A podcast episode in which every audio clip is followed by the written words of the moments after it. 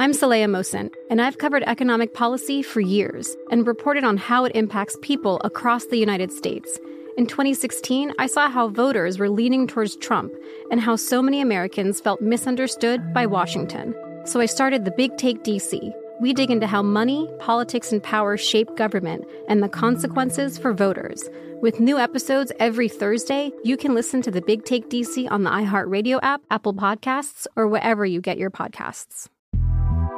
The Big Take from Bloomberg News brings you what's shaping the world's economies with the smartest and best informed business reporters around the world. We cover the stories behind what's moving money and markets. And help you understand what's happening, what it means, and why it matters every afternoon. I'm Sarah Holder. I'm Saleha Mohsin. And I'm David Gura. Listen to The Big Take on the iHeartRadio app, Apple Podcasts, or wherever you get your podcasts. If you love sports and true crime, then there's a new podcast from executive producer Dan Patrick and hosted by me, Jay Harris, that you won't want to miss. Playing Dirty Sports Scandals. Each week, I'm squeezing the juiciest details from some of the biggest sports scandals ever. I'm talking Marcus Dixon, Olympic gymnastics, Cain Velasquez, salacious Super Bowl level scandals. Join me on the dark side of sports by listening to Playing Dirty Sports Scandals on the iHeartRadio app Apple Podcasts, or wherever you get your podcasts. The Elevation with Steven Furtick podcast was created with you in mind. This is a podcast for those feeling discouraged or needing guidance from God. Together in this podcast, we'll dive deep into scripture, uncover the powerful truths that will help you rise above your limitations and embrace your full potential. We're here to equip you with the tools you need to conquer life's challenges. Listen to Elevation with Steven Furtick every Sunday and Friday on the iHeartRadio app Apple Podcasts, or wherever you get your podcasts.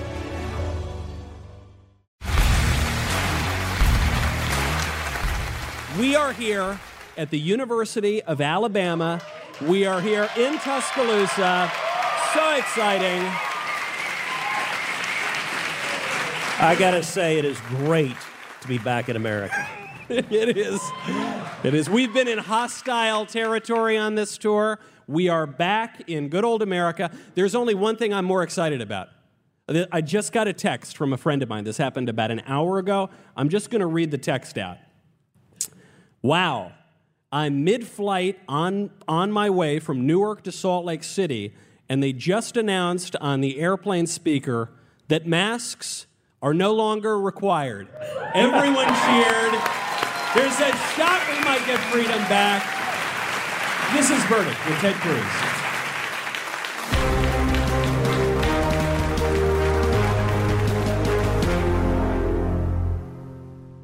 Today's episode of Verdict with Ted Cruz is brought to you by IPVanish. Did you know that browsing online using incognito mode doesn't actually protect your privacy? Without added security, you might as well give all your private data away to hackers, advertisers, your internet service provider, and who knows who else. IPVanish helps you securely and privately browse the internet by encrypting 100% of your data. This means that your private messages, passwords, emails, browsing history, and other information will be completely protected from falling into the wrong hands. IPVanish makes you virtually invisible online. It's that simple. Just for Verdict listeners, IPVanish is offering an insane 70% off their annual plan. That's like getting nine months for free. You have to go directly to ipvanish.com slash cactus to get this 70% off discount. IPVanish is super easy to use. Just tap one button and you're instantly protected. You won't even know it's on. You can use IPVanish on your computers, tablets, and phones. Whether you're at home or in public, don't go online without using IPVanish. Don't forget, Verdict listeners get 70% off the IPVanish annual plan. Just go to ipvanish.com slash cactus to claim your discount and secure your online life. That's ipvanish This episode of Verdict with Ted Cruz is brought to you by Genucel. How old does your mirror say you are? You can delay this question by 5, 10, even 15 years with Genucel's new Ultra Retinol Serum. You can you know, see it sitting right here on the desk. Here's a testimonial from Marina. Marina lives in Fort Lauderdale, Florida. She says, Great product. My skin loves it. I have spent more money, she says, on creams over the years, enough to pay off my house. Just kidding. But it feels like that. This product has changed my life like no other. Now, Marina is flying high with Genucel's new ultra retinol serum with hyaluronic acid.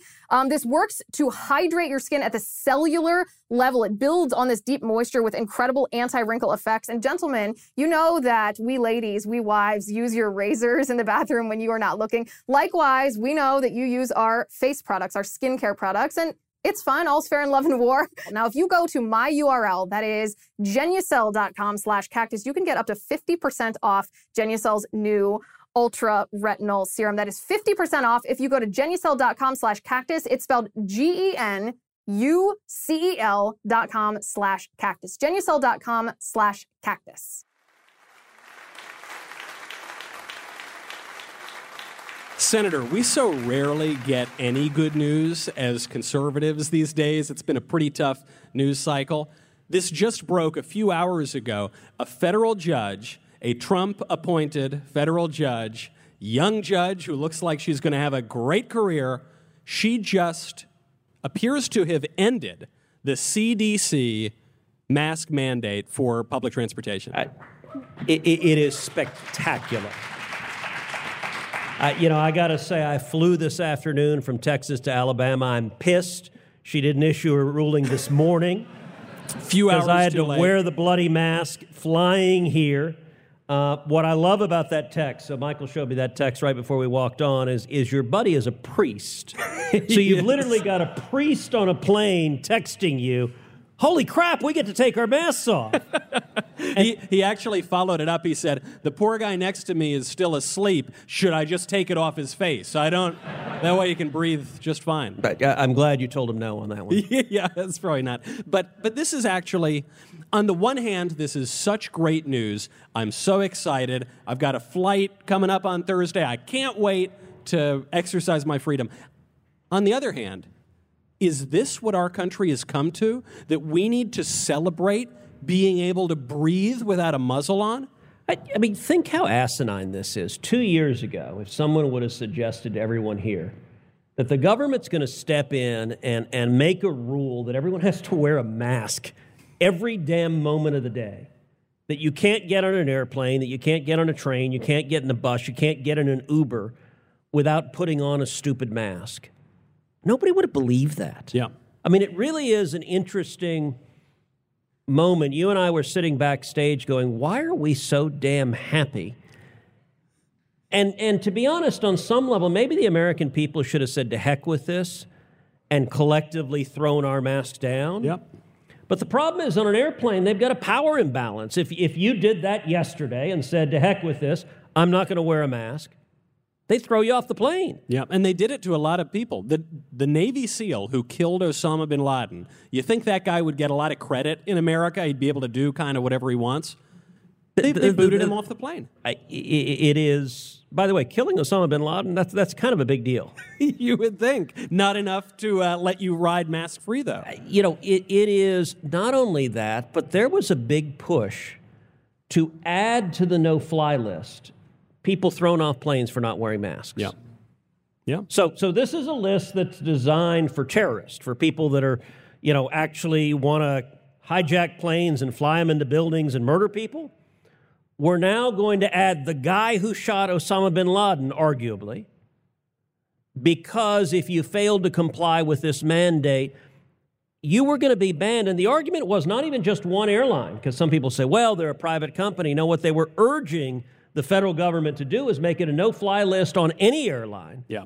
That you were forbidden if you wanted to go to Tuscaloosa, any other place in the United States or across planet Earth, you better get a bicycle or a car or a truck or a boat because you weren't going to be able to fly. And, and, and that power imbalance is, is, I think, dangerous. So I'll take the win however we can get it. I think I, I, I don't want to let the perfect get in the way of the good. I don't want to clutch defeat from the jaws of victory like conservatives so often do. You know a fair bit about the law more than I do.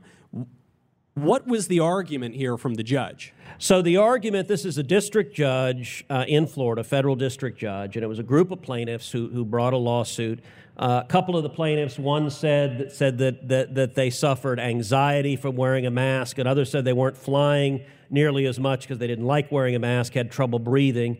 And the, the Biden administration defended. And the argument was does the CDC have the authority to issue this rule? I, I got to say, every time I was on a plane, I would hear the flight attendant come over, over, over the loudspeaker, and the flight attendant would say, Federal law requires you to wear your mask. And I'm sitting there going, wait a second, federal law.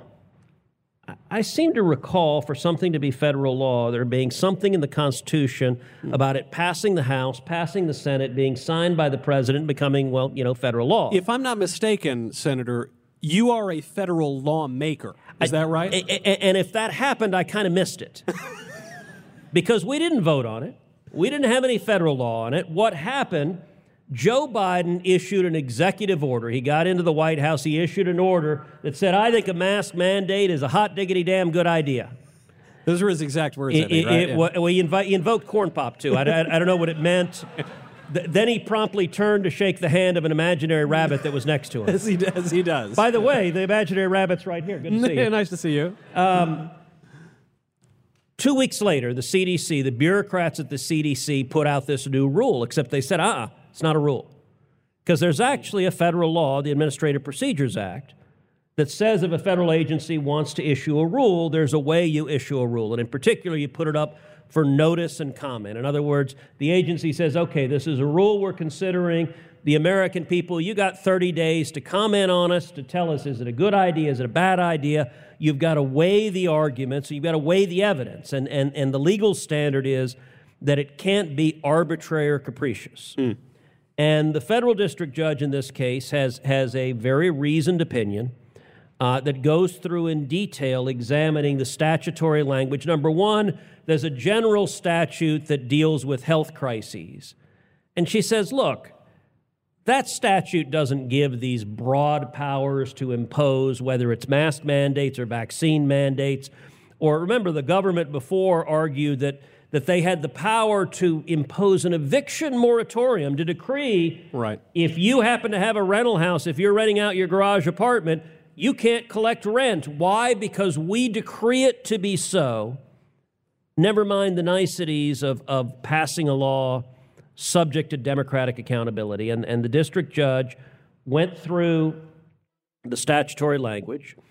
CDC admitted it hadn't done notice and comment. It said, well, it was an emergency.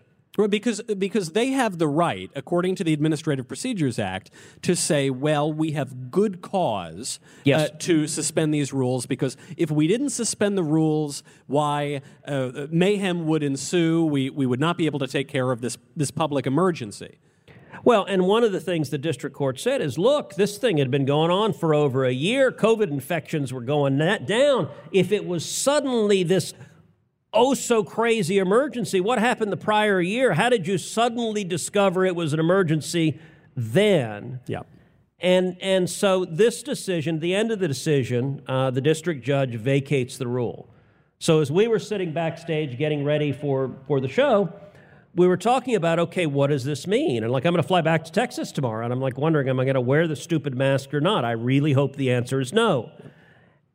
And it was an interesting question what is the Biden administration going to do? And one option is appeal, and they could still appeal. They, they probably will, but maybe not. Uh, another option, they could conceivably try to defy the court. Hmm. Uh, but that's a high risk option because the end of the, the district court's order the district court vacates the rule. So when you vacate the rule, you essentially erase it. It doesn't exist. So it uh, because this was the question some of my friends have been asking me. I think my friend who is thirty thousand feet probably has answered it practically to some degree. But usually, when you talk about your friend thirty thousand feet, you're talking about the good Lord. But in this case, you're talking true. about a priest on an airplane. Slightly lower, I would say. That's right, though not unrelated. All right, there you go. So but but my friends will ask me. They'll say, "Okay, so the the bureaucracy said this, and the judge said this, and so look, I don't care about any of that. Do I have to wear the mask or not? You're saying the ruling actually does erase the rule. So the rule is vacated. it, it is. It has no force and effect.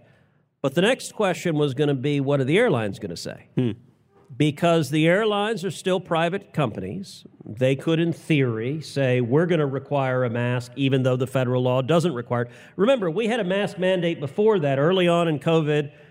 a lot of us flew and you wore masks. There wasn't any federal law. They didn't say federal law required it. It's just the airlines wanted to get people to come on planes, and they said, all right, let's put this rule in place because right. people are scared. It'll let them come on. So conceivably, the airlines could have said, we're going to keep this rule in place. But it's interesting that the, the debate on this has shifted. So early on, the most vigorous advocates for this rule were the flight attendants union. Hmm. The union of flight attendants were pushing for it, concerned about safety. That's now shifted. I think a lot of flight attendants are annoyed at being mask police. Their whole job is particularly have you noticed the flight attendant that's so uptight that, that literally is between sips? You know, you put your Diet Coke down. Nope, put your mask on. The not only do you and this is I, I, find this is the rarity. Usually the flight attendants have been very nice about it. They most of the them mask. know it's ridiculous. But but that distinct minority. Oh, there's one or two that take it very take it for, serious. And I should point out, Senator, by the way, you are somewhat responsible for this. I'll just call you out right on stage you were coming out to visit back when we were in LA. You were coming out to visit. We were going to film some episodes together, and you pioneered. You pioneered the coffee cup strategy. So you take one slow sip from your coffee for about four hours at a time, and that way you don't need to wear the mask. All right, and, and I have to admit, one of the ridiculous things about just sort of the reality of being in the Senate is there's always some jackrabbit I'm trying to use it's the a PG polite term. language. Yeah, I'm, I, you know, I'm, I'm mellowing my old age. Um, who, who, will try to snap a picture of you. Mm-hmm. And, and they want to catch. And by the way, I love the pictures of the Democratic senators who insist on mask mandates for everyone, who take their mask off and are happily sitting on planes ignoring it. but, but I will say one defensive strategy on planes I do. So, number one, my mask, which I hope to frame as a relic never to need again, is, is a Texas mask that says, come and take it.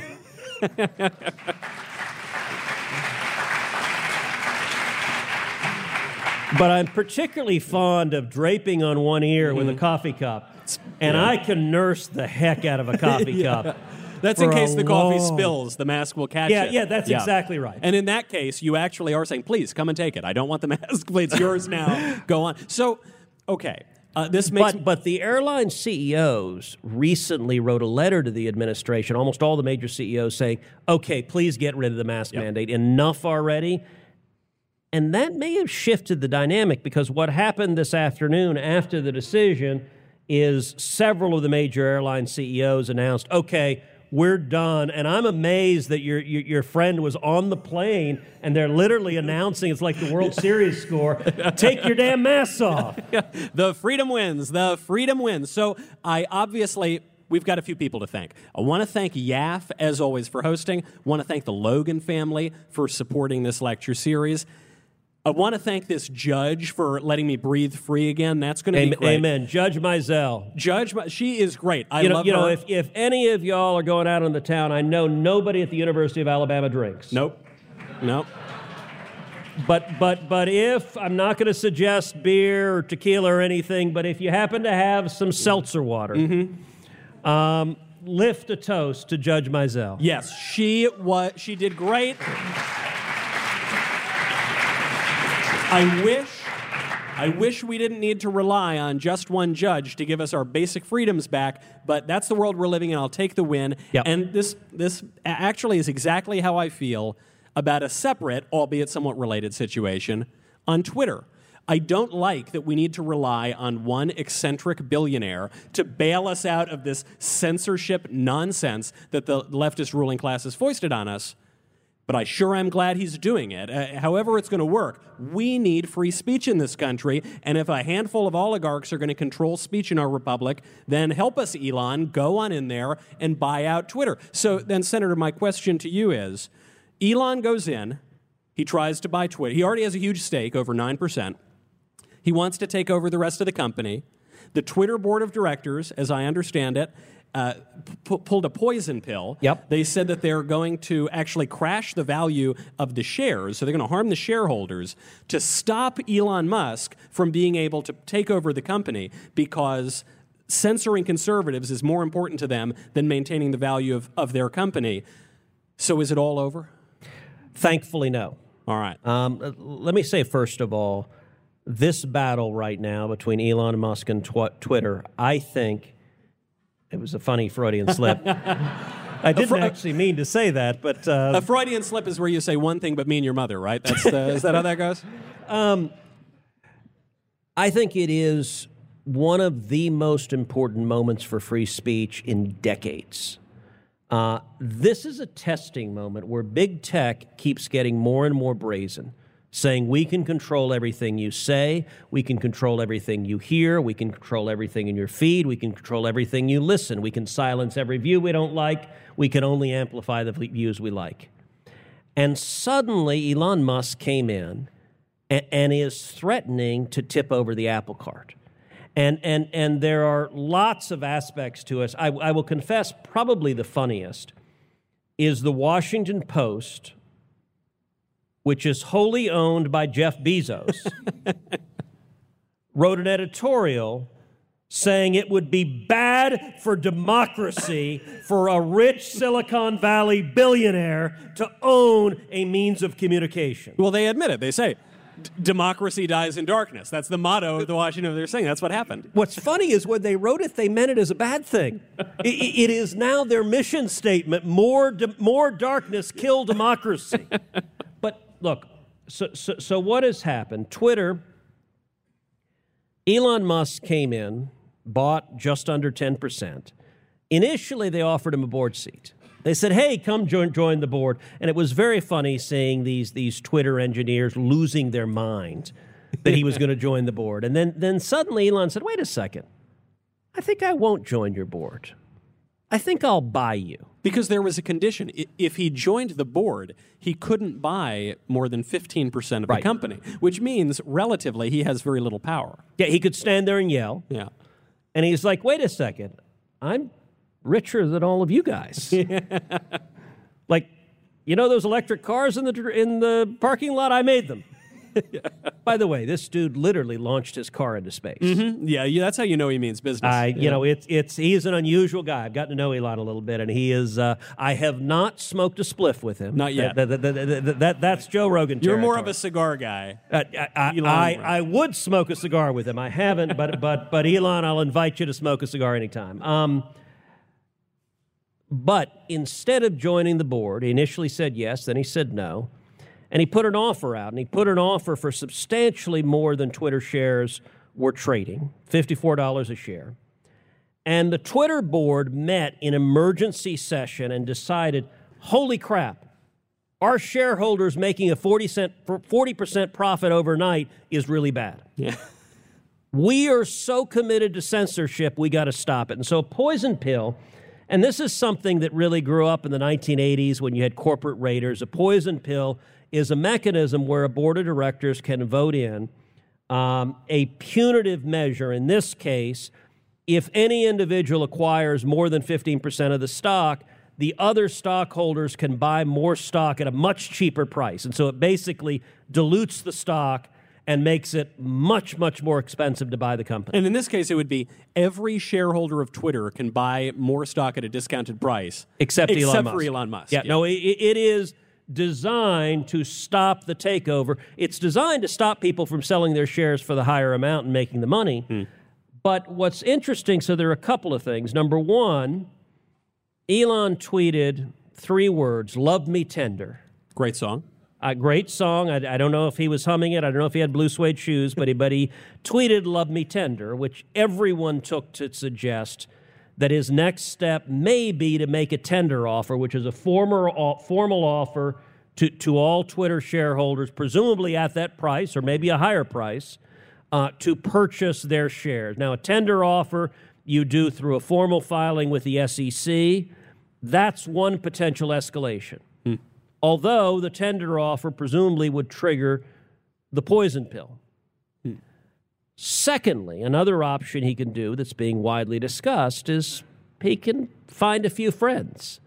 And you know, when you're the richest man on planet Earth, You're not hanging around with paupers. uh, you, you can find a few friends. Uh-huh. Um, and if, say, he's got three friends, each of whom acquire 14.9%, that math adds up to more than 50%, but doesn't trigger the poison pill. So that's one possibility. I know there's been speculation Peter Thiel might join him, some private equity funds might join him. But if he had a coalition that buys Twitter, that could get to the same place. You could also see lawsuits because one of the amazing things, the Twitter board of directors other than Jack Dorsey, who's leaving the board of directors, and by the way, the guy really does look like a billy goat under a under a bridge. Hipster Rasputin, I call him. Yep. Like it's one thing to grow a beard down to your knees, but like to never comb it, like it's really weird. It's kind of odd. Eastern Orthodox Silicon Valley yeah, style. It, it, yeah, it is. I, I, uh, it, it's unusual. Mm. I, I met him, but when I met him, he had a soul patch. That's how long ago it's been. Um, that's actually true. Um, but other than Dorsey, almost none of the members of the board of Twitter own any significant stock. Well, this is something that's pretty strange. If you look at the board, and Dorsey is now leaving the board of the company that he co founded, the amount of Twitter that these board members actually own is minuscule. It's barely anything at all. And, and this is the other point with Elon. So I hope that the Elon Musk takeover works. I want more Babylon Bee tweets. I want Charlie Kirk to get back on. And really, I need the Trump tweets. I need Yes, more. We all yes, yes. need. We need the. Tr- we need them. It's the. It's one of the main reasons. So, so I want it to work. I want it to work. But even if it doesn't work, one of the things that Elon has already accomplished is he has exposed very serious corruption at Twitter, which is just one of the big tech companies. It's actually the smallest one. It never occurred to me to think, wait, d- who owns Twitter? BlackRock owns a lot of Twitter. Look, the Saudi giant Arabia? funds, and to see Wall Street rush in and say, no, we want to keep the censorship going. Yeah. Uh, to see a Saudi prince come in and say, no, no, no, no, no. No free speech allowed. Like, what the hell? Wait, since when does Saudi Arabia get to dictate free speech in America? It, and it is so the Twitter board of directors just brazenly screws their shareholders. Just says we like our power more. Now, Twitter is incorporated as a Delaware corporation. A whole bunch of companies in America are incorporated in Delaware. It has corporate law that is very well developed, and, and there's a standard, the general standard, if a shareholder sues the board of directors, is what's called the business judgment rule. Okay. And it means, as a general matter, there's a high degree of deference to the decision either the shareholder, the board of directors makes or the company officers make. But there's an exception, a case called the Revlon case, that is in the context of a hostile takeover. If it com- becomes clear that the company is going to be sold, then the board of directors can't just act to protect their own rear ends and keep their own jobs. They have a duty to the shareholders to maximize the price, to get the highest price for the shareholders. So, one of the things that may flow out of this is a whole bunch of lawsuits. And you know, it's striking. One of the um, one of the board members of Twitter uh, is Bob Zoellick. Bob Zoellick was the head of the, the U.S. Trade Representative under George W. Bush. Is I think the lone Republican on the board. And Elon pointed out, although Bob Zoellick is is on the board, according to the public records, he has never tweeted once in his life. Does he even know what the company He, is? he, he literally, it, it, it's like you're, you're you're on the board of like a dairy and you've never had a glass of milk. like like it's it's a little bit weird, yeah. but it is exposing the fundamental corruption that is at stake. And and you know, I got to say, a lot of folks when it comes to free speech, they they say, oh. Everybody does it. The left does it. The right does it. The- when it comes to censorship, and that's just not true. In practice, that is not what we've seen. you know, nobody, Elon Musk is not saying, I'm going to buy Twitter and silence all the leftists. He's not saying that. It's not, okay, just my side gets to shut up the other side. He's saying, let everybody talk. Yeah, because the fun of Twitter is picking fights with celebrities. So if you got rid of the leftists, I- what would be the it point? Would be, it would be unbelievably boring. Yes. Uh, you, you know, it, it, it is. Uh, it is also interesting, Michael. There's a similarity, I think, between this fight and the mask mandate. In both places, you have private corporations with monopoly or near monopoly positions. Whether it is the airlines, you've got an oligopoly. You only have a handful of major airlines. If you want to get uh, from Houston to Tuscaloosa, unless you're willing to get on a car and ro- drive a long way, you got a handful of options. Yep. And those companies have exclusive control over how you can get there.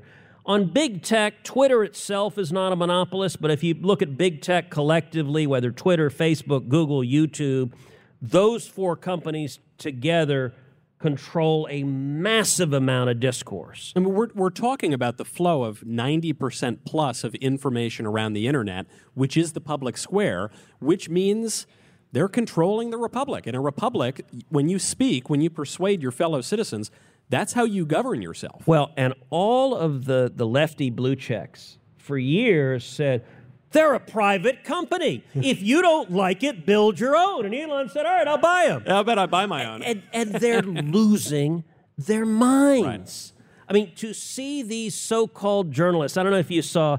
Do you ever watch Morning Joe? I as little as possible. I, I, nobody does. I, I mean, I'm, I'm, not sure they have a viewer. When I'm going through the airport with my little mask on, I, then I see Morning Joe. Well, Morning Joe, I, I saw actually a clip on Twitter um, of, of Mika saying, look, if Elon does this, big tech, they'll be able to control what people think.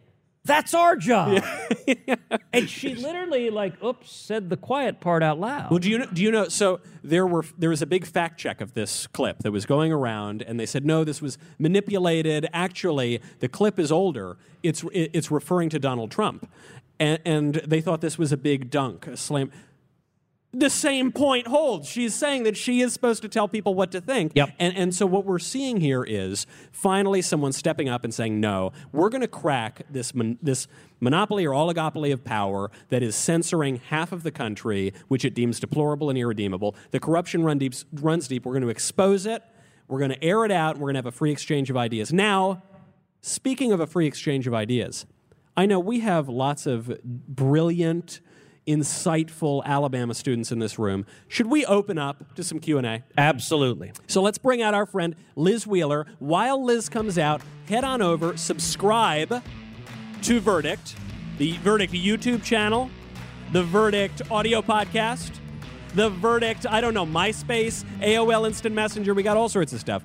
Uh, make sure you head on over and subscribe. Liz, do we have any questions from our Verdict Plus members? We do. We do. We have questions from Verdict Plus. We're excited to hear questions from anybody in the audience. If you are a leftist, if you have a challenging question, maybe a question that dissents from the viewpoints up here, you can come to the front of the line.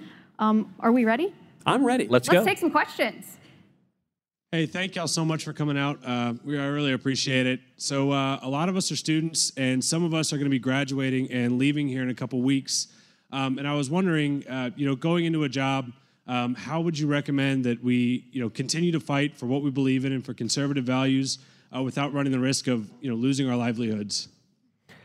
Look, it's a great question, and it's a hard question because the censorship regime is not just big tech and it's not just universities, it's becoming more and more in the corporate world as well. What, what I would say is be a happy warrior. Uh, speak with your friends and colleagues, not angry, not in your face, but, but, but just speak. Uh, you, you know, something like the mask mandate. Just about everyone knows how silly this is. Uh, we've seen in COVID arbitrary rules shut down, schools shut down, and, and, and most people in the quiet, you know, SNL did a skit recently yeah. uh, of a bunch of liberals sitting around the table going, Do masks work? Oh, no, no, no, I'm not allowed to say that. And so, what I would say is just speak the truth, but don't you don't have to be in your face and angry about it. Um, and that's powerful, Michael. I think there's a real risk you run. I agree with everything you said, Senator. There is a risk of a certain putting off your courage until tomorrow. So you, you often hear this from students. They say, Should I speak up in class? Or should I keep my head down and then later on I'll speak up? I'll voice my opinions. When? When you're getting a paycheck and you have rent to pay? Is that when you're going to speak? Well, okay, maybe uh, I'll get my first job. It's entry level, though. Maybe when I get a promotion. So, so, when you're married and you have kids and you've got an even higher salary, that's when you. No, okay, you're right, Michael. Uh, maybe when I make partner, when I make partner and I've got my mortgage payment and I got to put my kids through college and I got to do this, that, and the other thing, then I'm going to speak my mind. No, you're not. The incentives are only working against you. It's only going to get harder. So the question is, what is your integrity worth to you? Virtue is a habit. You got to practice it, just like vice is a habit. So courage is a virtue. It's the prerequisite for all of the other virtues. I'm totally with Senator Cruz. You don't need to be a jerk about it. You don't need to be flamboyant, w- shooting off fireworks at the water cooler. But you can stand your ground and speak your mind. If you're not going to do it today, you're probably just not going to do it. Well, and let me underscore something also, which is if you look at the left, what's turned corporate America so hard left in recent years? Uh, you know, I remember about 10 years ago, there was the whole political correct movement that, that, that started in campuses 20, 10 to 20 years ago. And at the time, a lot of us kind of laughed at us and said, this is silly, but this is harmless. When people graduate and have to get jobs, they'll put that silliness behind them. Well, what happened is a lot of the leftists who were 21 and 22, they went and got jobs, and now they're 28 or 30 or 32, and they're the young woke army in corporations and the amazing thing is, the CEOs are terrified of them. it's the most backwards thing in the world. Uh, the degree to which the, the students who graduated a decade now ago are terrorizing corporate America. And so, what I would say is, is, is just to underscore what Michael said don't be silent, but do it with a smile. Yep.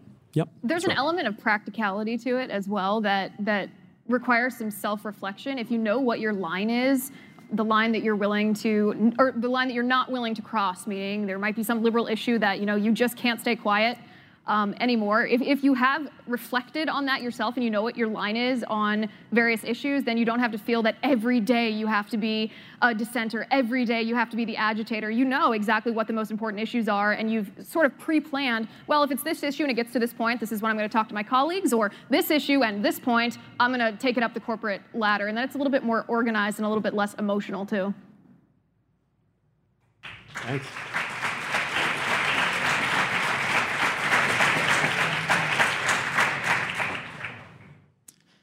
Hold it or? All right. Uh, Senator Cruz, something that routinely surprises me about U.S. politicians, especially conservatives, is their support for Guantanamo Bay. Mm-hmm. Um, considering that of the 37 who are still imprisoned there, the vast majority have never been convicted with anything or charged, um, and 17 are being held indefinitely with no plans for transfer. Um, and these people are routinely being denied the regular due process that we ordinarily afford people um, additionally, some of the methods of interrogation include rectal feeding and um, waterboarding. And in one case, one prisoner claimed that he was used as a training dummy by the CIA and that he suffered brain damage. Um, I guess my question is how can America claim certain ideals while also maintaining that it has to have these facilities open? Well, because there are enemies who hate us. And the U.S. Constitution applies to Americans in America. It doesn't apply to terrorists, to enemy terrorists in foreign countries that are trying to kill us.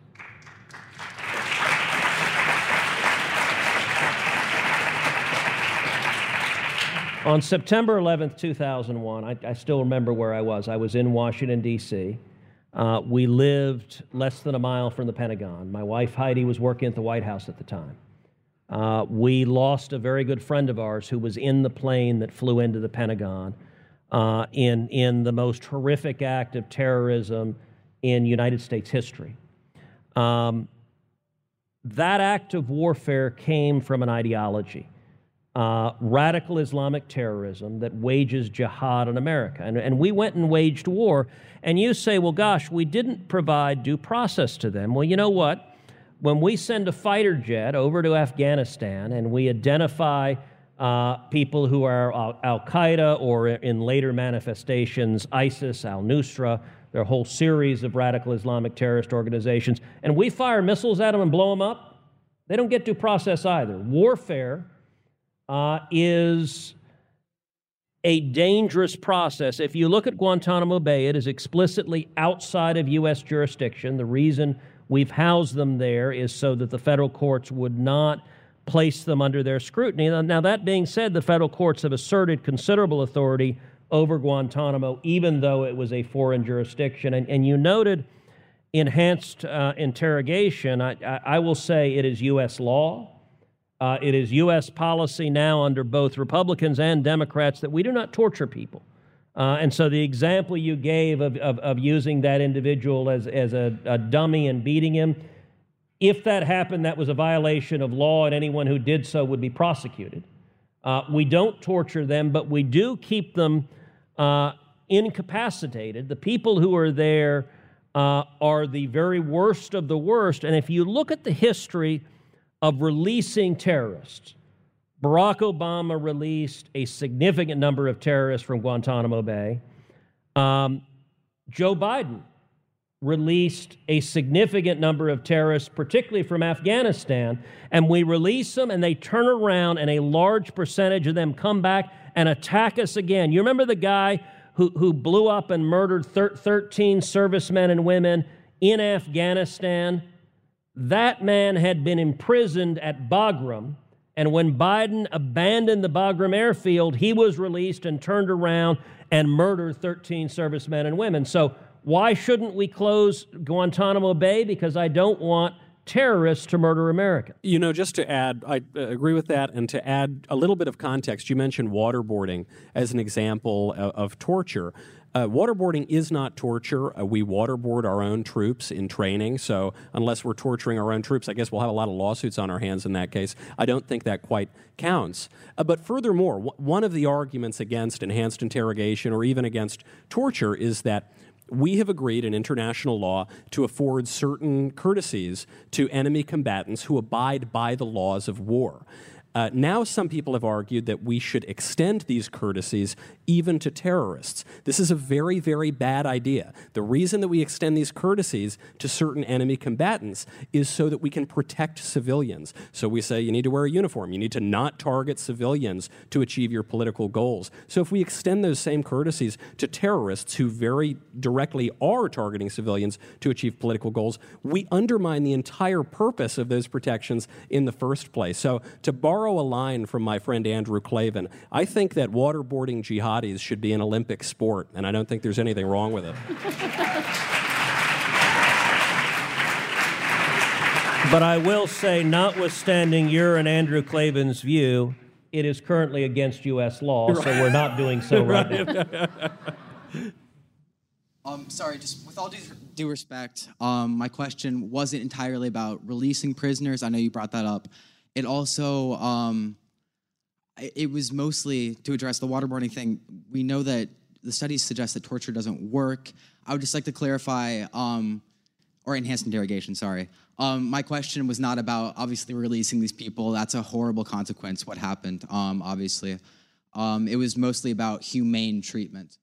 So, listen, and I agree we should provide humane treatment, and it's one of the things America does that is different. It's why U.S. law prohibits torture.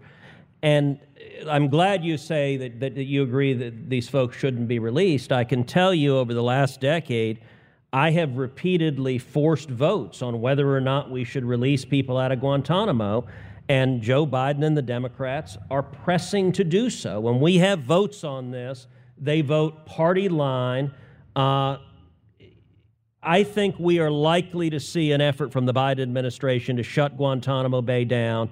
And if that happens, or, to, or not to shut the base down, but to release the prisoners, to shut the detention facility down, if that happens, I believe the result of that will be that American, Americans will die because those terrorists will go back and commit more terrorist attacks against us. Thank you for your question. Thank you. Our next question our next question, I'm going to cut you in the line for just one second. Our next question is actually from a member of the Verdict Plus community. As you know, if you want exclusive access to Senator Cruz asking questions not just on stage at these events, you can join us at verdictwithtedcruz.com slash plus. If you use the access code LIVE, you can get your first month free on an annual subscription, and you too might get to jump in line um, and ask a question at one of these events. So our question tonight is from Cracklin, and this is a good question, I think. Cracklin says, do you think it's appropriate to call someone a groomer if they're trying to teach sexual material to young children? Um, I think as a general matter, people ought to ratchet their rhetoric down. Uh, listen, there are predators. There are predators that target kids. There are predators who commit horrific acts. Um, I spent five and a half years as Solicitor General of Texas. I handled a lot of cases of people who committed horrific, horrific crimes on little kids. Uh, there is also an effort from the left to sexualize everything, all of the uproar over the Florida bill. The Florida bill says you shouldn't be teaching kids pre K through third grade about sex. Now, I think that is obviously right. A, a kid in pre K is four years old. I'm not interested in a kid in pre K learning about gay sex, straight sex, or anything else. I want them to learn about playing with blocks and how to count. um, and so uh, listen, some of the language saying, all right, anyone trying to push their ideology as a groomer, I think that's probably, um, that rhetoric escalates things a bit. I, now, are there people who are groomers who are actually pedophiles targeting kids? Yes. But, but I wouldn't use that, that, that accusation lightly because I would reserve it for people who actually have direct ill intent targeted at kids.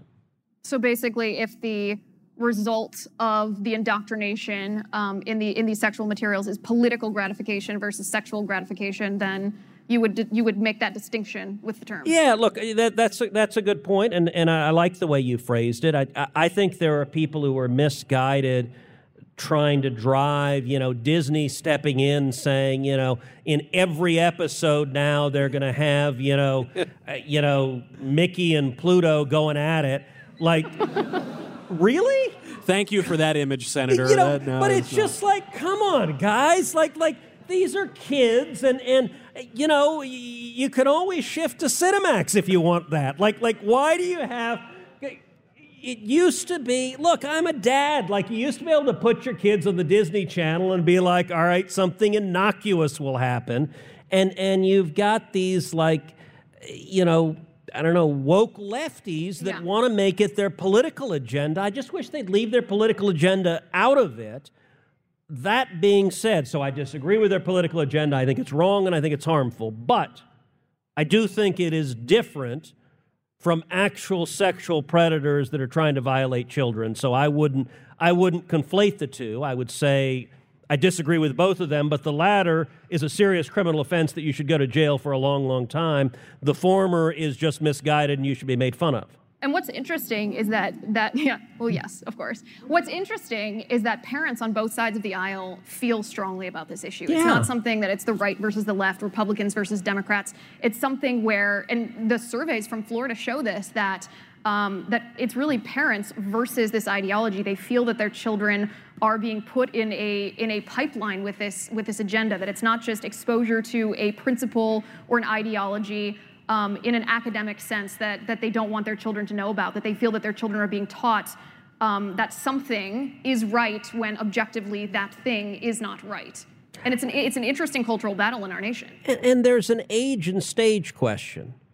Four year olds are different from 19 year olds. Vivek Ramaswamy, our, our friend, has uh, dubbed the bill, which the libs call the Don't Say Gay bill. He says it's really just the wait till eight bill. You know, after eight, then I guess all bets are off. It, But it- it really was fourth grade. Hey, knock yourself out. You can get into all this stuff in fourth grade. Right. That that seems a little early to me anyway. But Yeah. you're, it is a pretty modest. Like, can we give kids just a little bit of quiet until third grade? All right. Well, there's your there's your answer. And I want to get back to you. You've been waiting very patiently. As always, if you want to ask a question on Verdict Plus, just go to verdict with tedcruz.com slash plus and submit your questions. We do this every week. What's your name? My name is Sam Williams. Um, so I'm a really big fan of both of you guys. Uh, I am conservative, but I do disagree with conservatives on the issue of school choice. So my aunt, who votes Republican, she's a third grade teacher up in Michigan, and they implemented school choice. And according to her, it was a complete disaster. She was a teacher at one of the best schools in the area, and once it was implemented, there was a major overcrowding issue. Most of the kids who came in were horrible, according to her, and there was a loss of community. What are your thoughts on the issue, and are there any other policies you advocate for in regards to education? So that that's a very interesting question. I will say I don't know the specific results in Michigan, and it may be that that when they implemented it in Michigan, they did it badly. So, so your aunt's experience, I, I, I don't doubt that she underwent that. I, I can tell you on the issue of school choice, it's an issue I've been involved in 25, 30 years. And I think it is the most important education issue and civil rights issue we have in this country. And, and let me explain why. Look, school choice is all about giving low income kids the same ability to choose that, that rich and middle class kids have always had. And I remember 20 years ago, we'd have debates about school choice, and people would say, well, if you give low income kids the ability to get scholarships, the ability to get out of failing schools, the result will be that it'll just destroy the public schools. That is a serious argument. If that were in fact correct, I would oppose school choice. I, I have no interest in destroying the, the school system that provides the vast majority of education to kids. We now know, though, because school choice has been implemented in over 30 jurisdictions across the country, the data disprove it. That if you look at, and what I would encourage you is to spend some time studying choice. It may be the program your aunt had experience with was badly designed and, and poorly implemented. I can tell you more broadly, the data show that when you have choice programs, number one, the kids who exercise choice, who are in a failing school and, and go to another school, to another option, they have significantly better test outcomes. They have better reading scores, better math scores, better graduation rates. They get into college at a much higher rate. But number two, and this is critically important, the public school improves. Competition is good. Think about it in every other respect. Um, competition improves quality. And so it may be in the instance, I don't know if Michigan did a partial school choice hybrid where they may just have allowed kids in failing schools to get into the top public schools without additional competition. It may have been structured so it, it was designed to fail.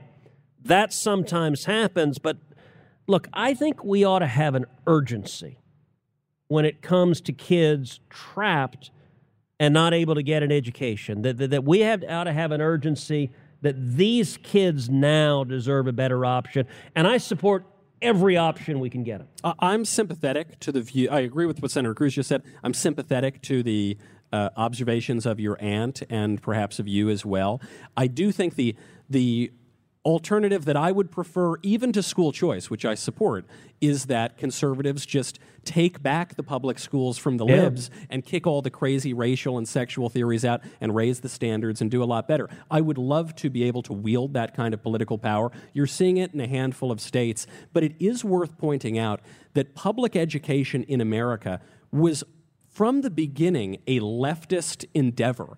It, this is not a, a, bug of the system. It's actually a feature going back not just 20 years, but going back to John Dewey, going back to Horace Mann. That this has been in there from the very beginning. And so I just fear, as a practical matter, I don't think we're going to reform the public education system merely by taking power and changing the curricula. I think we need a, a structural change as well, which school choice has provided, which the homeschool movement has provided, which parochial schools have always provided. And, and so simply as a practical matter, living in the real world in 2022, I think that that is our only hope. The alternative is your five year old being indoctrinated into transgenderism and critical race theory, and I don't think any of us wants that. And I, I think, too, that this idea, and this is building on what Michael says, if, if conservatives are going to retake the public school system, the only way to do that is through school choice, because it's not just a matter of children being caught in a zip code in a zip code with a failing school. It's also a way to ideologically hold each and every individual school and school district accountable if enough parents can go to their school district or their principal and say, listen, I'm pulling my child out of this school because you are teaching critical race theory or queer theory. And not only is my child leaving the school, so is my money. If enough parents do that, then the school has a choice. Oh, are we going to adjust our curriculum or are we going to become a failing school? Are we going to become obsolete? So it's not just a matter of increasing educational outcomes, which is great. It's also how conservatives can rebalance the public school system.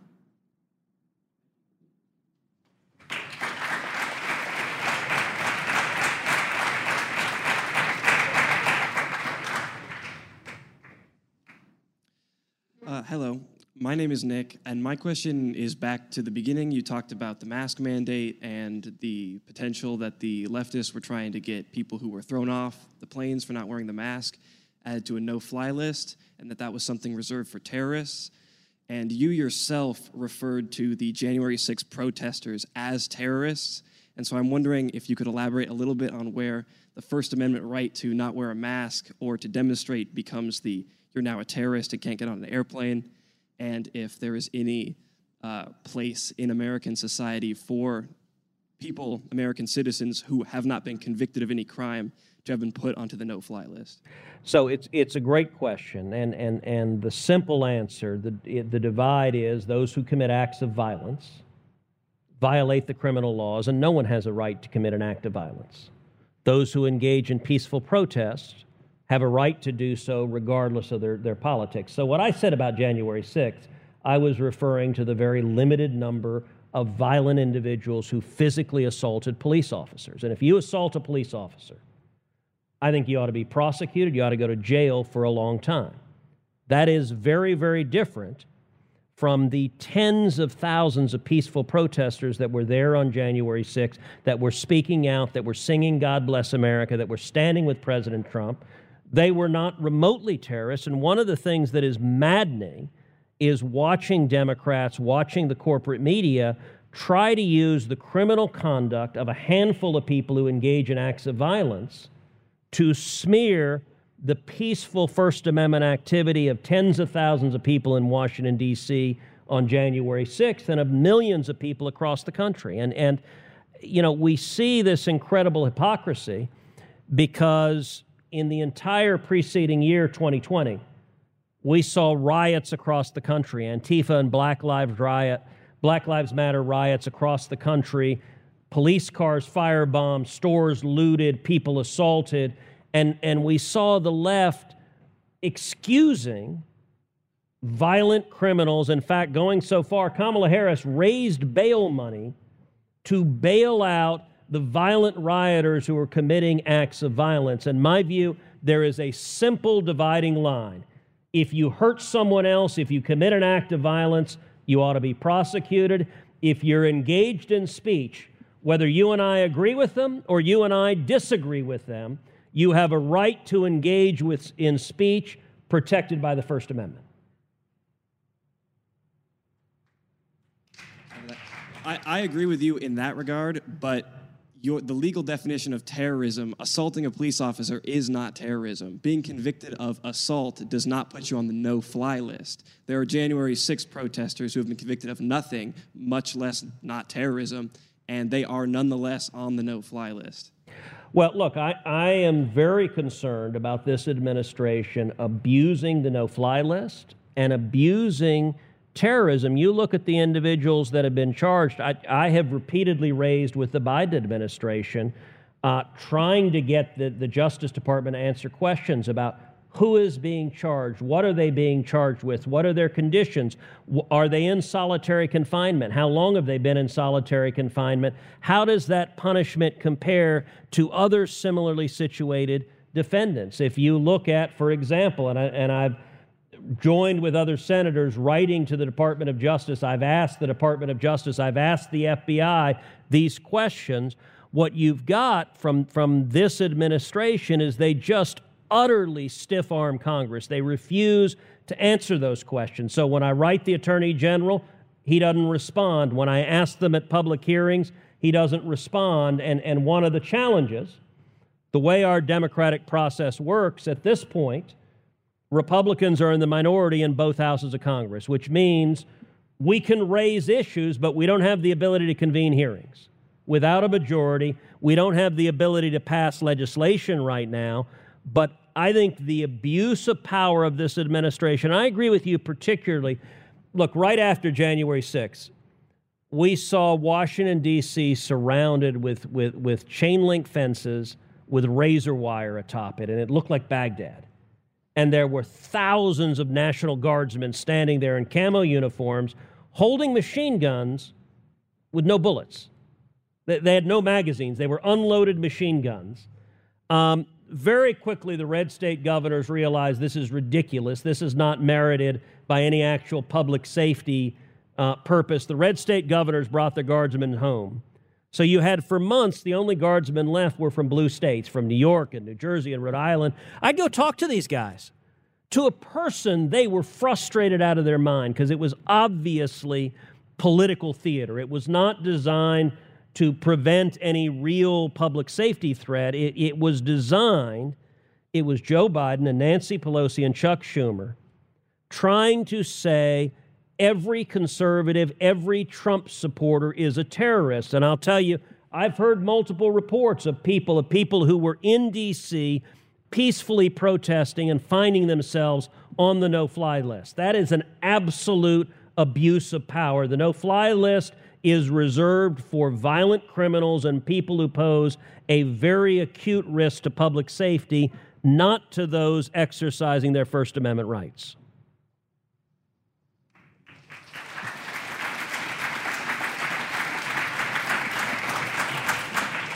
All right, next question. Hi, what's your name?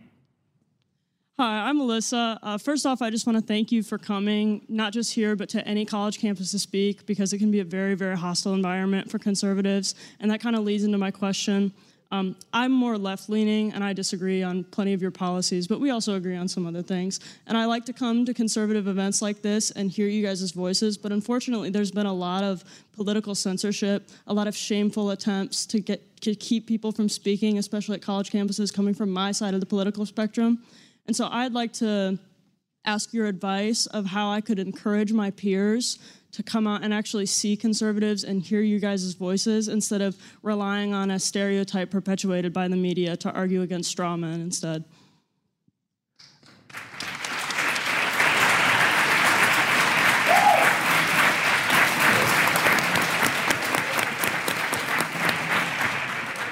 So that is a fabulous question. Let me let me start by just saying thank you. Thank you for being here. Thank you for listening. Thank you for being part of a, a civil discussion. You're right, that doesn't happen a lot on college campuses, and, and, and it needs to happen. And, and it is important, I think, to listen not just to those you agree with, but to those you disagree with. In many ways, I think you can learn more listening to opposing views rather than people who are just reinforcing what you already think. You know, I'm not sure I know the answer in terms of if you look at the left, for a long time, the left embraced free speech. Um, you look at the free speech, one of the seminal Supreme Court decisions on free speech involved a, a anti-war protester who wore a jacket that said F the draft, and it didn't abbreviate F. And, and, and it went all the way to the Supreme Court, and the Supreme Court said, okay, that may be one, you know, that, that may be one man's obscenity, but the First Amendment protects his right to say that. Um, I think that's exactly right. There, there used to be lions of the left who embraced free speech.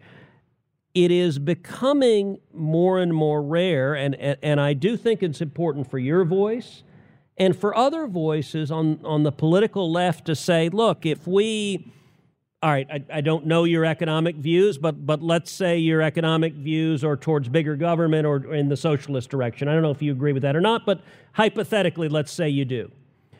If you believe socialism is a good idea, and if you're actually convinced this is a better system that helps people more, then, then one ought to be willing and eager to have that conversation, not just with people who agree with you, but people who disagree with you and look to the facts of, okay, what actually lifts people out of poverty? What actually helps people achieve prosperity? And, and I, I do think,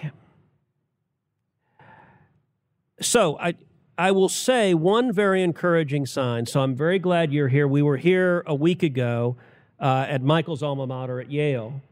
And it was striking at Yale. Look, Yale is a very left wing campus.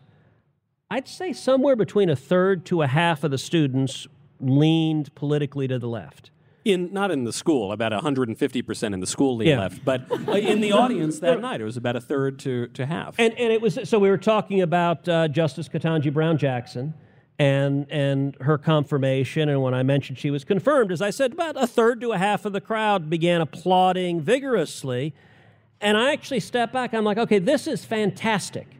This is fantastic that y'all are here you're listening. I'm not going to presume that you're necessarily persuaded, but to be in a conversation moves us in a positive direction. It was striking afterwards. So Michael and I went um, with, with, a friend of Michael's who, who, who is an Orthodox rabbi on campus, and we went and, and, and had some sc- scotch and smoked cigars. A couple of Coca Colas late into the night. Uh, yeah. No. and it was interesting the rabbi's comment in that he said he said this was the first time in decades yeah. that he had seen that many students at Yale sit down and have a civil, positive conversation with conservative ideas. And, and he thought it was a really important moment for the campus. And, and I think the more we just talk to each other, the, the, the, better it is. One thing I encourage students to do, and this is something I encourage high school students, junior high students to do, pick a podcast or two on the left and a podcast or two on the right and listen to them. Look, obviously, I encourage people listen to this podcast. Um, by the way, listen to this podcast. Um, but it's the sort of thing, as a consumer of news, what is hard right now is, is there's virtually no unbiased news. And, and we live in such a tribalized world that the left listens to left wing news, the right listens to right wing news. We don't have shared facts, we don't have conversations together. And at least the way I try to go through that is I try to, rather than pretend any source is unbiased, I try to listen to and read things that are explicitly on the left and explicitly on the right.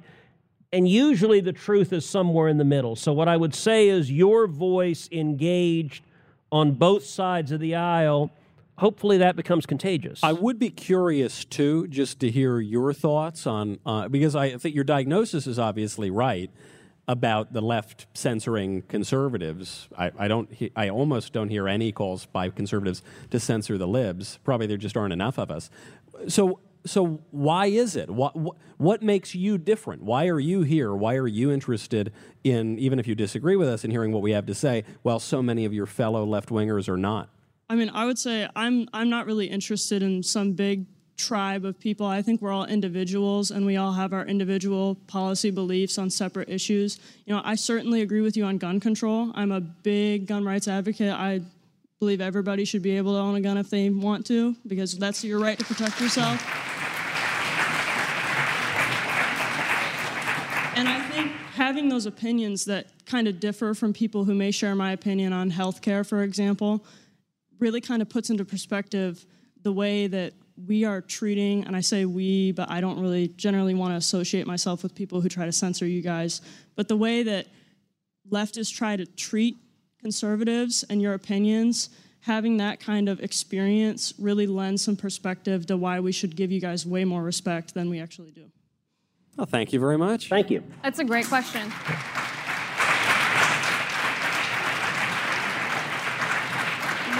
while we're waiting for this next question, by the way, you guys can use that same promo code live to uh, to get a good deal, 10% off the merch store. It's verdict with tedcruz.com slash shop if you want, you know, those those hats with the sweet cactus, maybe for the back of your laptop, a t-shirt. Verdict with tedcruz.com slash shop.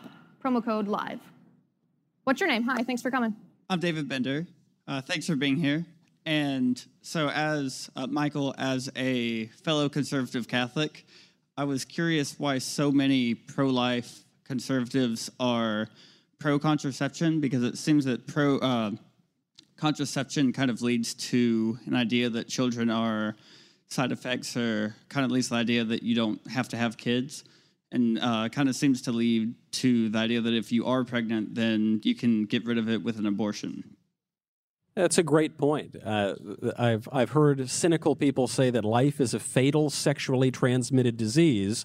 And unfortunately, the way that uh, sexual education is taught, very often we are taught that babies are a kind of disease or a kind of punishment, when in fact, babies are the greatest gift from God that you're going to have in this physical world.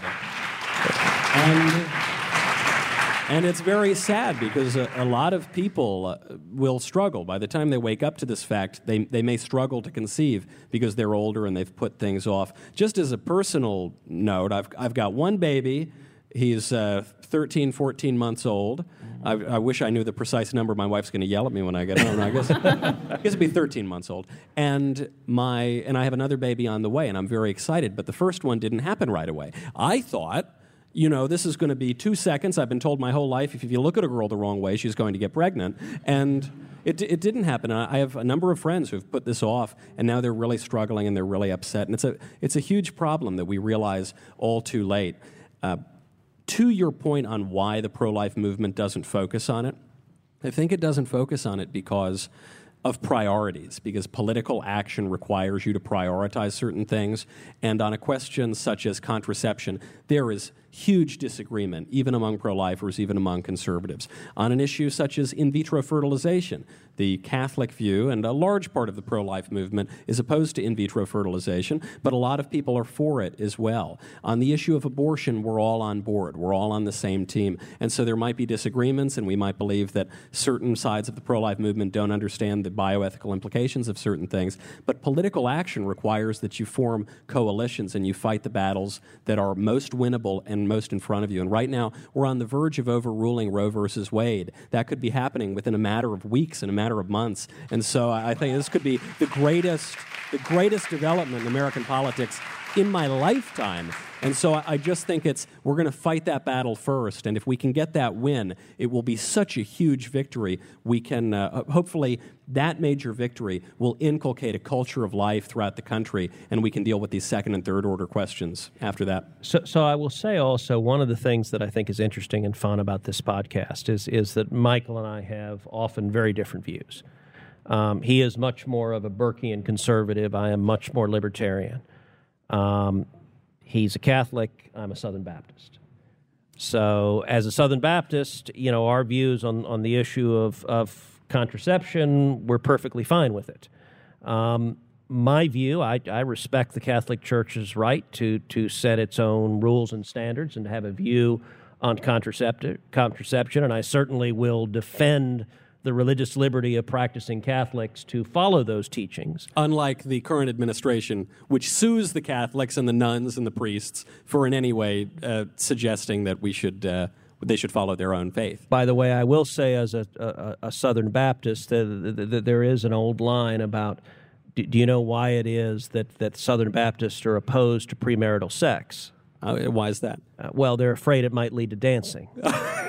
you know, again, you got to watch out for that. But but you know, look, I I will say there there is actually outside of the theological, you you can make your own determinations according to your own faith on the question of contraception, but there is an important political and legal distinction, which is whether you believe contraception is a good or bad thing. I don't know of anybody arguing it should not be legal. Not yet. No, we haven't gotten there yet. That, that, that, that look, everyone agrees. You know, I remember when I was in college, we literally had uh, condom machines in, in the restroom for 50 cents. and so, some of the most fun I had was freshman year when a guy came banging on my door and said, Dude, I need 50 cents. Come on, man, I really need 50 cents now. And I said, Really? Why? What's going on? I've got a dollar. Will maybe, that help? Uh... He's like, Man, stop screwing with it. Give me 50 cents right now. This is a slight digression. By the time I got to college, which wasn't all that much later, they were free. They, they actually, in every dorm hall, they had them for free. And, uh, but of course, uh, being these kind of nerdy students, it was mostly balloon animals. You know, it was, mo- it was not. we got an email from the administration. They said, We know that you people are not having this much sex. Quit, quit taking all the condoms. Yeah. So, thank you.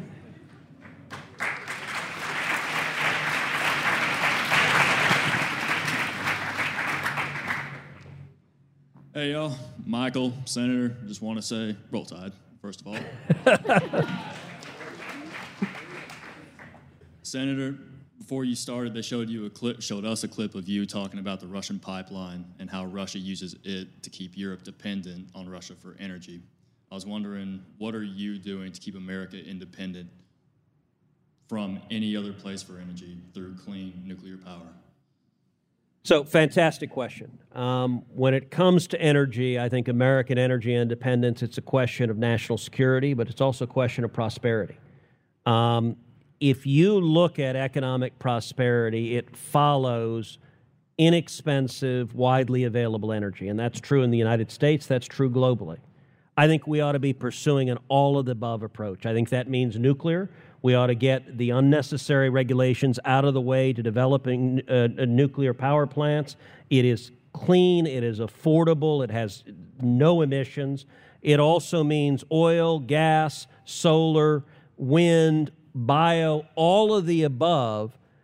But one of the most indefensible policies we've seen the last year under the Biden administration is we've taken a step back on energy independence. We're right now importing energy from the enemies of America. American production is down, American jobs are down, and if you want to know the reason that your gasoline that it costs you 100 bucks or 150 bucks to fill your truck, uh, it is because the Biden administration declared a war on American energy production.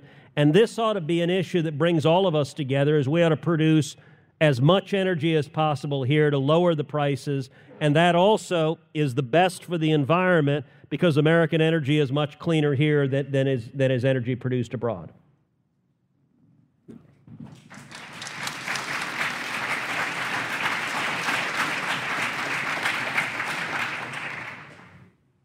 Hello, my name is Jake. I'm someone on the left side of the aisle, but I'm very open minded and willing to entertain conversations with anyone. I have noticed that social media censorship affects progressive users on a similar level with conservatives, and it seems that Twitter has no problem keeping the status quo and censoring people that question authority. Have you ever considered reaching out to populist politicians on the other side of the aisle to try to figure out a common solution about free speech with big tech? So it's a great question, and I will say you're very open minded, and, and, and with a White Sox shirt, I, I can see that. And as at, as an Astros fan, I, I, I'm, I'm open minded as well.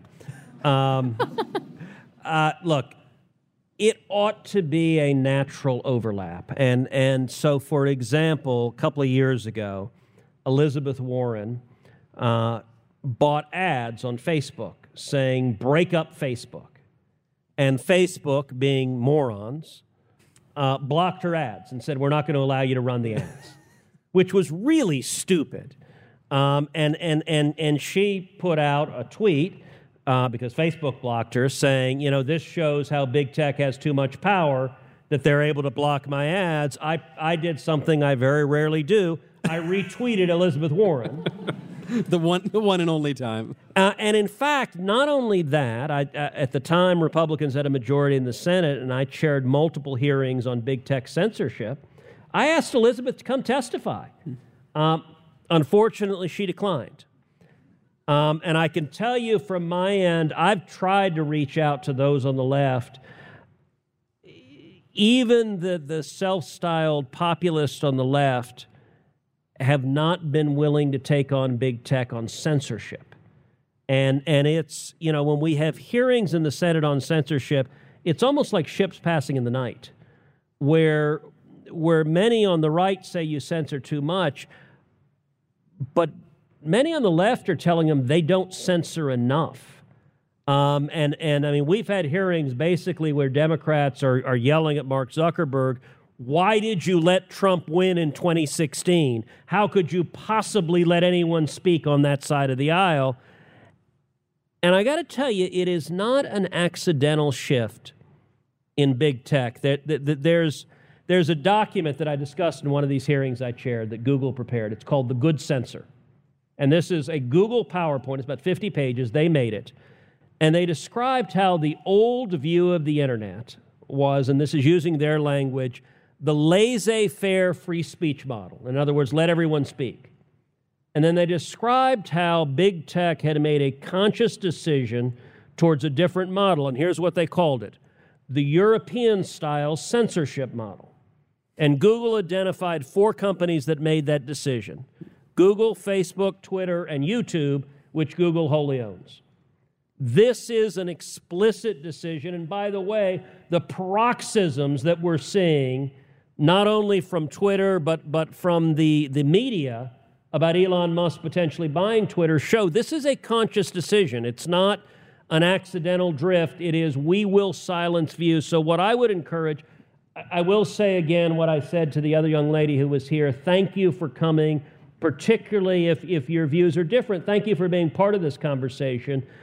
I would love to see people on the left engage and engage in defense of free speech. Right now, there are too few, there are almost no elected voices on the left that defend free speech. And we've got to find a way to, to, to help. You know, one of the real illustrations of that, you know, who's bizarrely become a conservative is Bill Maher. Yeah. Now, Bill Maher is not a conservative. No. But Bill Maher is an old school liberal, which means, among other things, he believes in things like free speech which in today's upside down world makes an old school liberal seem like a conservative. Or Rogan. Rogan is, Yeah. I think, the, a great example of what you're talking Yes. about. He, was Yes. he was too big to totally kick off of the social media platforms, but they did censor his podcasts when those podcasts contradicted the ruling regime.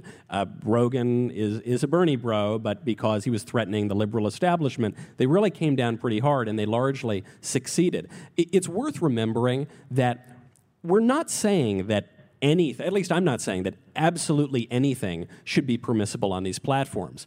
I don't think uh, snuff videos should be allowed, uh, animal torture content, I think that should probably be uh, snuffed out, as it were. I don't think that direct threats should be allowed. I mean, w- there, there ha- are limits on these sorts of things because every society has standards and taboos, every society that there's ever been, and certainly including the United States. So what the left has done is they've, they've used an argument sort of for free speech as, as merely an instrument to upend all of our traditional standards. You have the free speech movement at Berkeley in the 60s. All of a sudden now they're censoring the New York Post from reporting on the Biden family corruption weeks before a presidential election. And so I, I think it is important also for conservatives and just ordinary people to articulate what what our standards are, what our norms are, what our taboos are. Because if we don't do that, if we don't have a substantive vision of politics, then the, the right of free speech in the abstract isn't going to mean anything to people who have nothing to say. And all of a sudden, the norms are going to be obscenity is fine, pornography is fine, threats, as long as they're against conservatives, are fine, but damaging information about the Bidens, that is beyond limits. And th- those are not standards that we want to live under. So we ought to articulate what we really believe. I'd also be curious, and I guess this relates less to members of Congress, although perhaps they should be asked this question too, and more to your peers, leftists on college campus. I'd be interested to hear their answer if you ask them, what are you afraid of if you attend a conservative event? What are, what are you afraid of if you hear conservative principles? What are you afraid of if you are part of a dialogue with someone who op- opposes your viewpoints, whether it's on a practical matter, a policy issue, or an ideology? Are you afraid that you're going to be disproven? Are you afraid that conservatives might be correct on something? What is what is the fear? Because what, what's happened on, on campuses, and I guess even earlier in high school and elementary school, is kids are just taught not to have these conversations anymore. But I think a lot of them, on a personal level, would actually enjoy having the conversations, would actually um, benefit from the conversations, not just by my standards, but even in their own beliefs. Yet they're told by someone else that they're not supposed to do that. So I'd be interested in in, in hearing the answer from your peers of what they're afraid of, um, just in engaging in those conversations themselves. Thank you.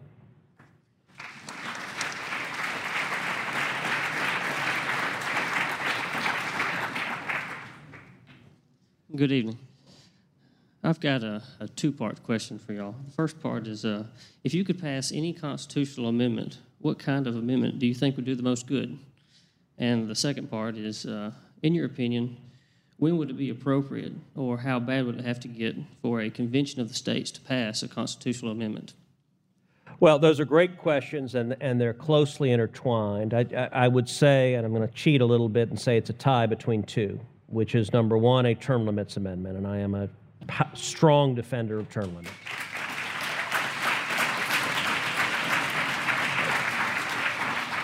I am the author of a term limits amendment that would limit every senator to two terms, limit every House member to three terms. Um, it is amazing the divide. If you look at it, the overwhelming majority of Americans support term limits, the overwhelming majority of Republicans, the overwhelming majority of independents, even the overwhelming majority of Democrats support term limits. The one group that doesn't support term limits is career politicians in Washington. Uh, and that's true on both sides. All the Democrats in the Senate, I can't get a single Democrat in the Senate to, to support term limits. And I can't get any of the Republicans who've been there a long time to support it. So, so it, is, it is a clear divide. The Second Amendment that I would, I would also put right side by side with that is a balanced budget amendment. 48 of the 50 states have a balanced budget amendment. I think those two amendments would be the two most important structural amendments for shrinking the power of the federal government. On the question of a convention of the states, so the Constitution provides two different ways of amending the Constitution. One, through amendments proposed by Congress, ratified by the states. Two, through amendments that come out of a convention of the states, called for by the states to propose amendments. In my view, if Congress continues stiff arming the people on term limits and a balanced budget amendment, I think there is more and more growing momentum for a convention of the states. And I think we are likely to either A, see a convention of the states, or B, if it gets very, very close, to finally have Congress blink because they're afraid of a convention of the states and propose those amendments to ratifications. Either one of those would be a better outcome than where we are now. The, the amendment that I would pass actually has to do with your job, Senator. I would overturn the 17th Amendment. I would pass an amendment to overrule the 17th Amendment, which provided for the. So you want to bring back prohibition? I want, yes, I want to bring back prohibition. No, what direct election of okay. I, I, got really nervous. I- I'm kidding, I'm kidding. lawyer. You were Oh, right. I'm just messing I with you. thought, oh no, did I? So. So the 17th Amendment provides for the direct election of senators. Uh, probably not going to be ver- a very popular issue to run on to say we don't want the people to directly elect their senators, but I think it's really important because when you got rid of the, the states electing the senators, the state houses, and, and instead gave it to the people, you basically destroyed any power that the states had in the national government. It went away. I remember I got to speak to Antonin Scalia as a student. We went up to the Supreme Court, and he said states' rights completely went out the window with the 17th Amendment. And so if you feel that right now we have an increasingly overbearing autocratic sort of federal government, if you feel that now the, the traditional structures of America and, uh, are going away and you feel that we're being governed by Los Angeles and New York and San Francisco and DC most of all, then I think it's really important as a structural matter to bring back some role for the states so that my state of Tennessee, Texas, Florida, ordinary states can come in and say, Don't "No- forget Alabama. Oh, are we in Alabama right now? Sensible state, sensible state like Alabama. I mean, you could name a handful of others. Really sensible states can go in and say, no, Joe Biden, no Washington, D.C., no federal bureaucrats. We're not going to put up with that. I think as a structural matter, we've got to do it. And, Senator, I would say, don't worry. I think Texas is still going to be sending you to Washington, D.C. So, and look, I think you make a very good point, Michael. And I, I would say, as an historical matter and the- theoretical matter, I think what you're saying is very powerful. That the 17th Amendment, it used to be senators were selected by state legislatures. When state legislatures uh, ele- selected senators, it meant that senators came there beholden to those state legislatures, and they were not very eager to take away power from the state legislatures because they're the ones that gave them the job and, and could take it away from them when we moved to direct election of senators, it weakened that very important structural limitation on federal power, that very important element of, of federalism. The reason I haven't focused on repealing the 17th Amendment is that, is that we live in the realm of the politically feasible. Yeah. and, and as a practical matter, I think it is next to impossible to convince anyone to give up the franchise. That, that once people have the ability to vote on something, they're not going to likely choose to give up that ability to vote on it, which is why, as a theoretical Yeah. matter, you might be right in the abstract, but I think term limits and balanced budget are actually achievable and can get done, whereas repealing the 17th Amendment, th- that, that's never going to happen. Bit of a pipe dream. Yep, I think you're right. I agree. Thank you for your question. This next question will be the last question, so step right up. Hi, what's your name? Hi, my name is Noah.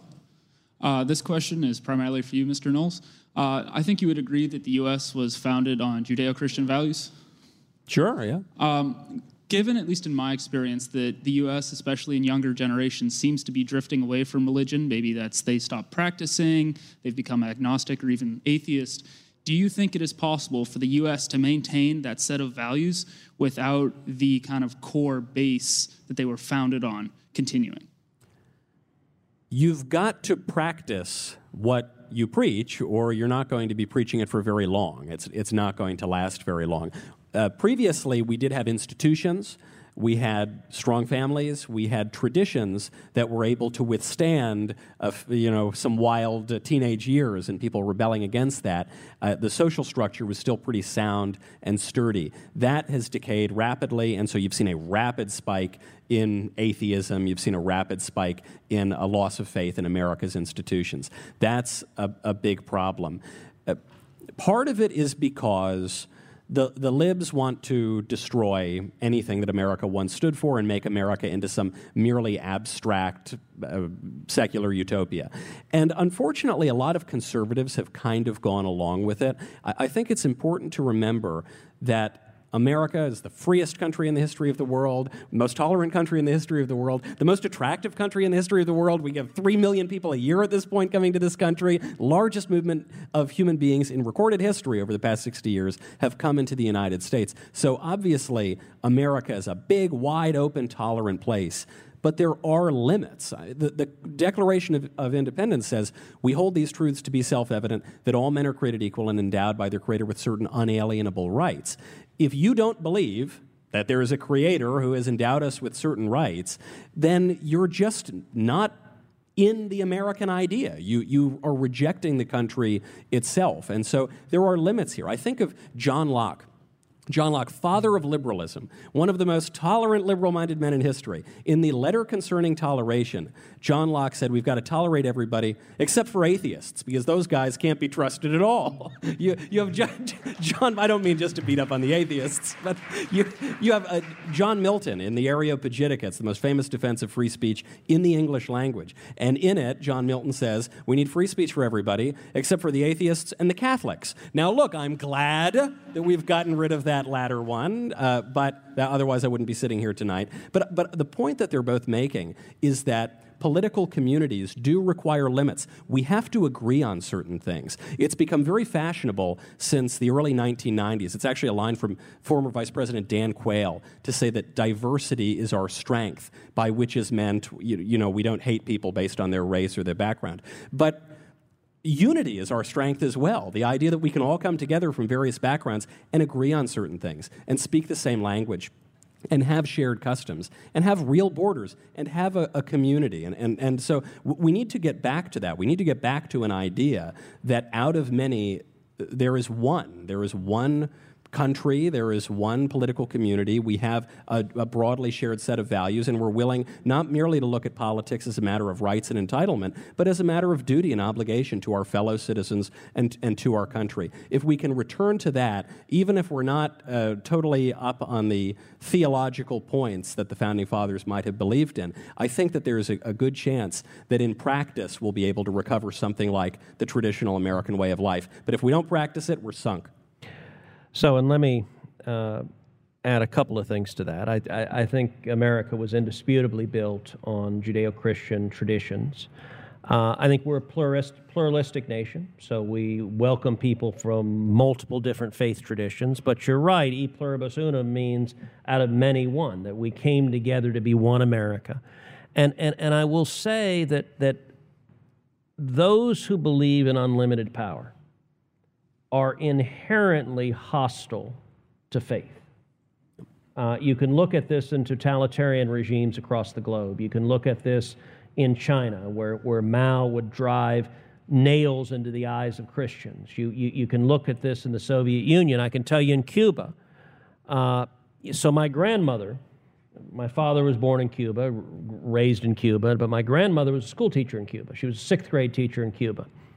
And when Castro took over, a story my grandmother told me is, is that Castro, Castro's soldiers would go to the kindergartens and first grades and tell all the children there, they'd say, okay, close your eyes and pray to God and ask God for candy. And all the little kids would close their eyes and they'd pray, they'd open their eyes, and there was no candy. And then the soldiers would say, okay, do it again, close your eyes and pray to Fidel Castro for candy. And they'd close their eyes, and the soldiers would put candy on the desks of every child.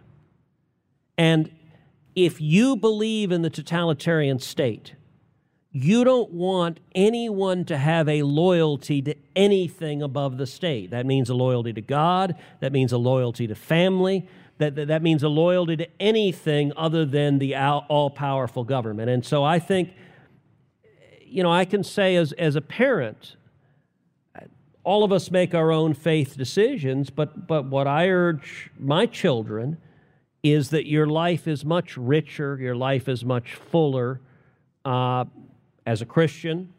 Uh, in, with a personal relationship with Jesus Christ. That, that, that, that, that, that gives you a strength and a comfort and a peace to withstand the travails of day to day. And, and as our nation becomes more and more irreligious, re- rejecting faith of any kind, you, you also see a descent, uh, a, a, a loss of family, a loss of morals, a breakdown of the nuclear family, a breakdown, a loss of fathers. If you look at inner cities and, and, and many of the challenges that, that, that so many kids are facing, the absence of fathers is, is a big challenge um, and, and a strong faith tradition helps keep families together, helps keep mothers and fathers together to raise children, helps build strong communities, obviously build strong churches, but it is part of what has made America so extraordinary. And I think one of the reasons the secular left have become almost jihadists yep.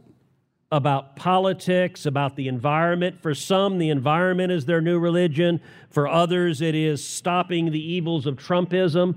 But it is with the same zealotry that for millennia people approached faith that now the hard left approaches anyone who disagrees. Well, this is, as the political philosopher Bob Dylan put it, everybody's got to serve somebody. And so, man is a religious being. We have these longings. We have an intuition that there's something beyond this world. We have an intuition that there's such a thing as, say, morality. It's better to feed a baby than to kick a puppy. If, we, if that's true, then that means there is a good and a bad and an ultimate good. And so, we have that longing. And either we're going to order that toward God, the true source of goodness, the true source of being, or we're going to order it toward whatever the idol of the day is.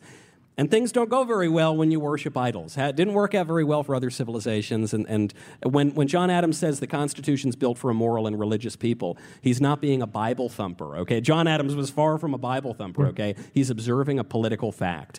If the, if the country strays from what is good and true and beautiful, then we're going to have a country that is bad and false and wicked. And I don't think anybody wants that. All right, is that our show?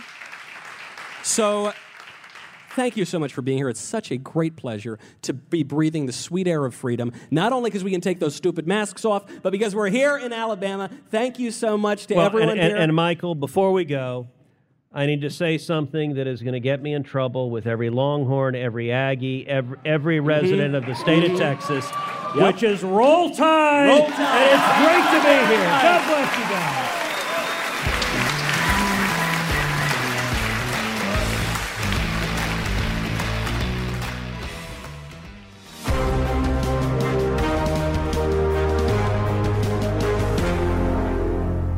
This episode of Verdict with Ted Cruz is being brought to you by Jobs, Freedom, and Security PAC, a political action committee dedicated to supporting conservative causes, organizations, and candidates across the country. In 2022, Jobs, Freedom, and Security PAC plans to donate to conservative candidates running for Congress and help the Republican Party across the nation. I'm Saleha Mohsin, and I've covered economic policy for years and reported on how it impacts people across the United States. In 2016, I saw how voters were leaning towards Trump and how so many Americans felt misunderstood by Washington. So I started the Big Take DC. We dig into how money, politics, and power shape government and the consequences for voters. With new episodes every Thursday, you can listen to the Big Take DC on the iHeartRadio app, Apple Podcasts, or wherever you get your podcasts.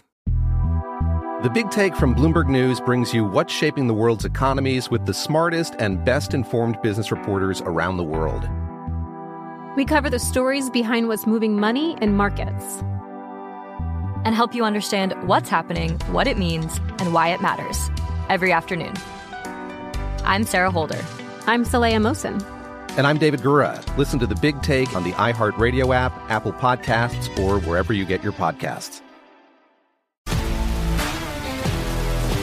If you love sports and true crime, then there's a new podcast from executive producer Dan Patrick and hosted by me, Jay Harris, that you won't want to miss. Playing Dirty Sports Scandals. Each week, I'm squeezing the juiciest details from some of the biggest sports scandals ever.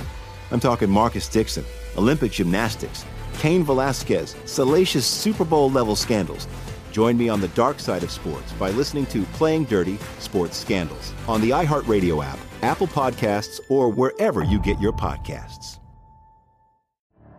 The Elevation with Steven Furtick podcast was created with you in mind. This is a podcast for those feeling discouraged or needing guidance from God. Together in this podcast, we'll dive deep into scripture, uncover the powerful truths that will help you rise above your limitations and embrace your full potential. We're here to equip you with the tools you need to conquer life's challenges. Listen to Elevation with Steven Furtick every Sunday and Friday on the iHeartRadio app, Apple Podcasts, or wherever you get your podcasts.